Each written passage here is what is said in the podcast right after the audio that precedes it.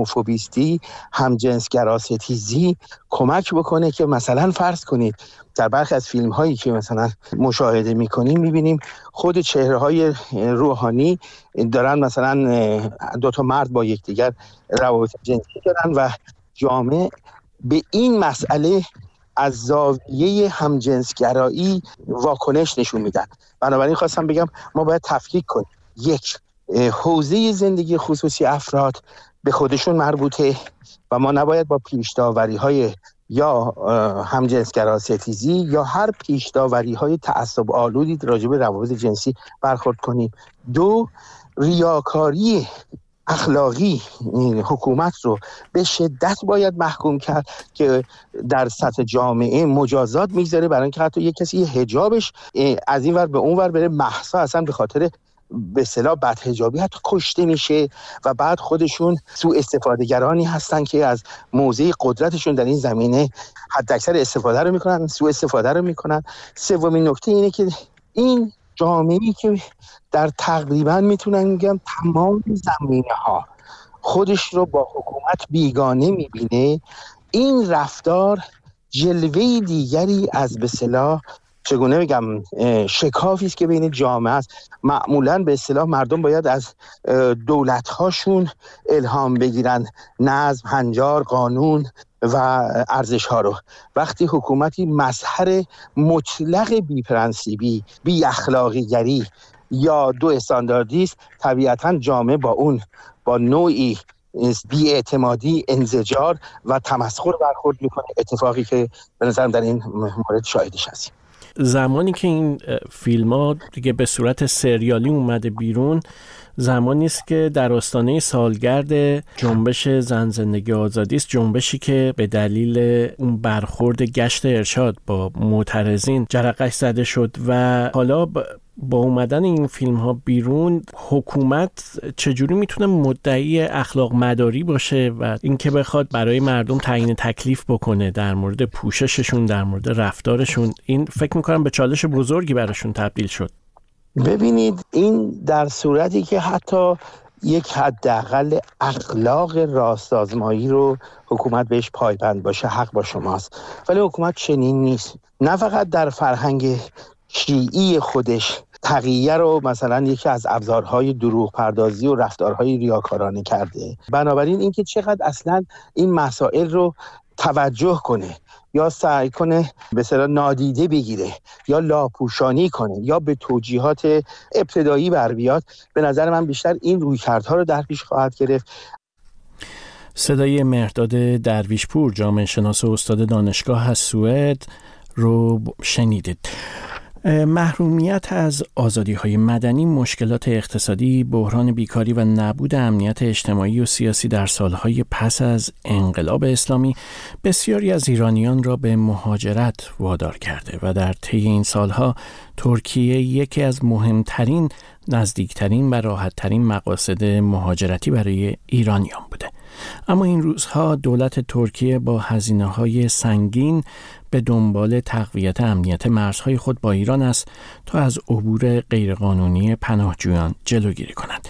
با این شرایط بر اساس گزارش ها در نیمه اول سال 2023 روند اخراج پناهجویان از ترکیه شدت گرفته و قوانین برای تمدید اقامت نیز سخت شده.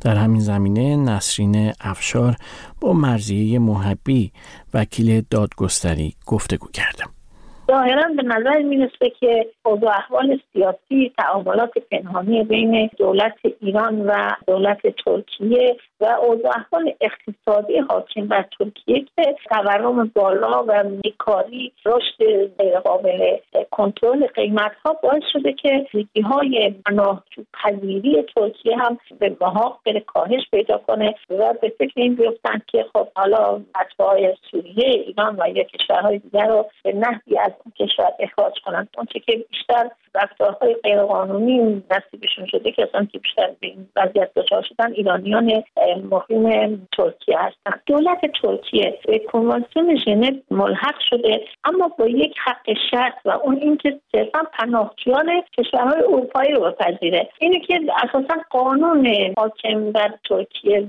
راجع به پناهندگان یک ایراد و مشکل اساسی داره. مضاف بر اینکه نمایندگی های سازمان ملل که در همه کشورها مسئول پذیرش پناهندگان و ثبت اطلاعات راجع به اونها هستند در ترکیه وظایفشون منتقل شده به یک نهاد ملی به نام اداره کل مهاجرت ترکیه. این باعث میشه که اولا این نهاد ملی خب بر اساس قوانین داخلی عمل کنه کنترلی برای ملاحظات بشر دوستانه و حقوق بشر روی اون نباشه. آمارها رو خب به درستی نشه ازش مطالبه کرد و علاوه بر این به لحاظ امنیتی فضای امنی برای پناهندگان دست کم ایرانی نباشه. چون ایرانیانی که به این مرجع مراجعه می‌کنن خب مطالبه اصلیشون اینه که اطلاعات راجع به اونها به درستی و با امنیت نگهداری بشه. اینه که این ایرادات به سیستم پناهندگی ترکیه وجود داره. حالا این موانع و بهان تراشی هایی که سر راه پناهنده ها این روزا گذاشتن قاعدتا باید یک منشأ سیاسی و تعاملی با دولت ایران داشته باشه. وگرنه اینکه پناهجویان به این شیوه برخورد کنه و این تبعیض قائل بشه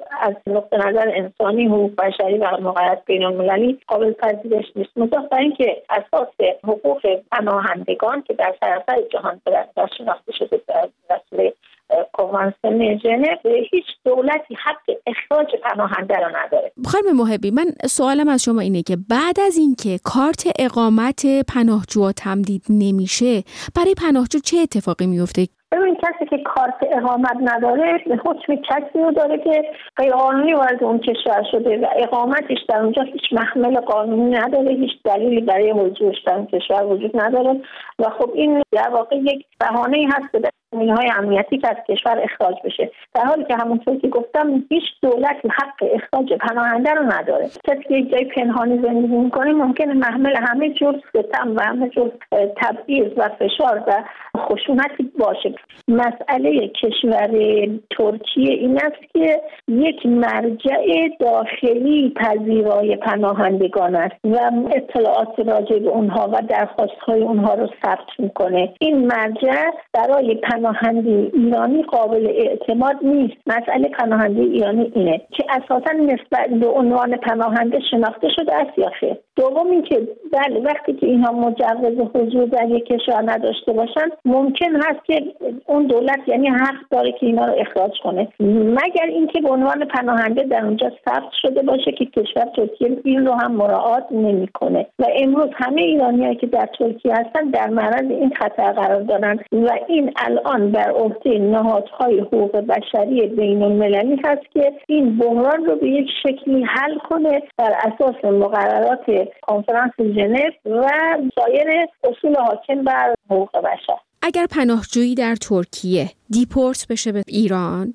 در صورت. بازگرداندن پناهجویان حکم اونها از سوی حکومت چه خواهد بود ببینید اینها که وارد ترکیه شدن از بیم جانشون یعنی جانشون خطر بوده در معرض زندان قرار داشتن در معرض اعدام قرار داشتن آزادیشون ممکن بوده به نحوی به مخاطره بیفته و قاعدتا دولت ایران هم در پی این هست که اینها برگردن و اون مجازات ها رو اعمال کنه. این که از کشور گریخته و به جای دیگه پناهنده شده طبق مقررات ما جرمی تحتی عنوان نداریم. ولی مسئله اینه که اینها یک مجازاتی در انتظارشون بوده که مجبور به گریز از ایران شدن. اون مجازات اون موقع قاعدتا دولت ایران با اون به سراغشون خواهد آمد. حتما دستگیر خواهند شد. و چون خیلی از اینها خارج از کشور بودن افشاگری های راجع به ستم هایی که براشون شده کردن اطلاعات به مراجع حقوق بشری دادن قطعا انتقامجویی سختتری نسبت به اونها صورت خواهد گفتگوی نسرین افشار با مرزیه محبی وکیل دادگستری در مورد وضعیت پناهجویان ایرانی در ترکیه رو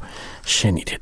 اما در خبری دیگر دفتر نماینده ویژه دولت آمریکا در امور ایران با اشاره به های متعدد در ایران در توییتی نوشت که جهان نظارگر است و رژیم ایران را به دلیل نادیده گرفتن حقوق بشر و آزادی های بنیادین پاسخگو خواهد کرد. موج جدید بازداشت ها در هفته های اخیر و در آستانه سالگرد اعتراضات زن زندگی آزادی شدت گرفته و شماری از خانواده های دادخواه، فعالان مدنی و شهروندان در های مختلف بازداشت شدند. به پایان این بخش خبری رسیدیم. ممنونم که ما رو دنبال می‌کنید. بخش بعدی خبرها تا 45 دقیقه دیگر.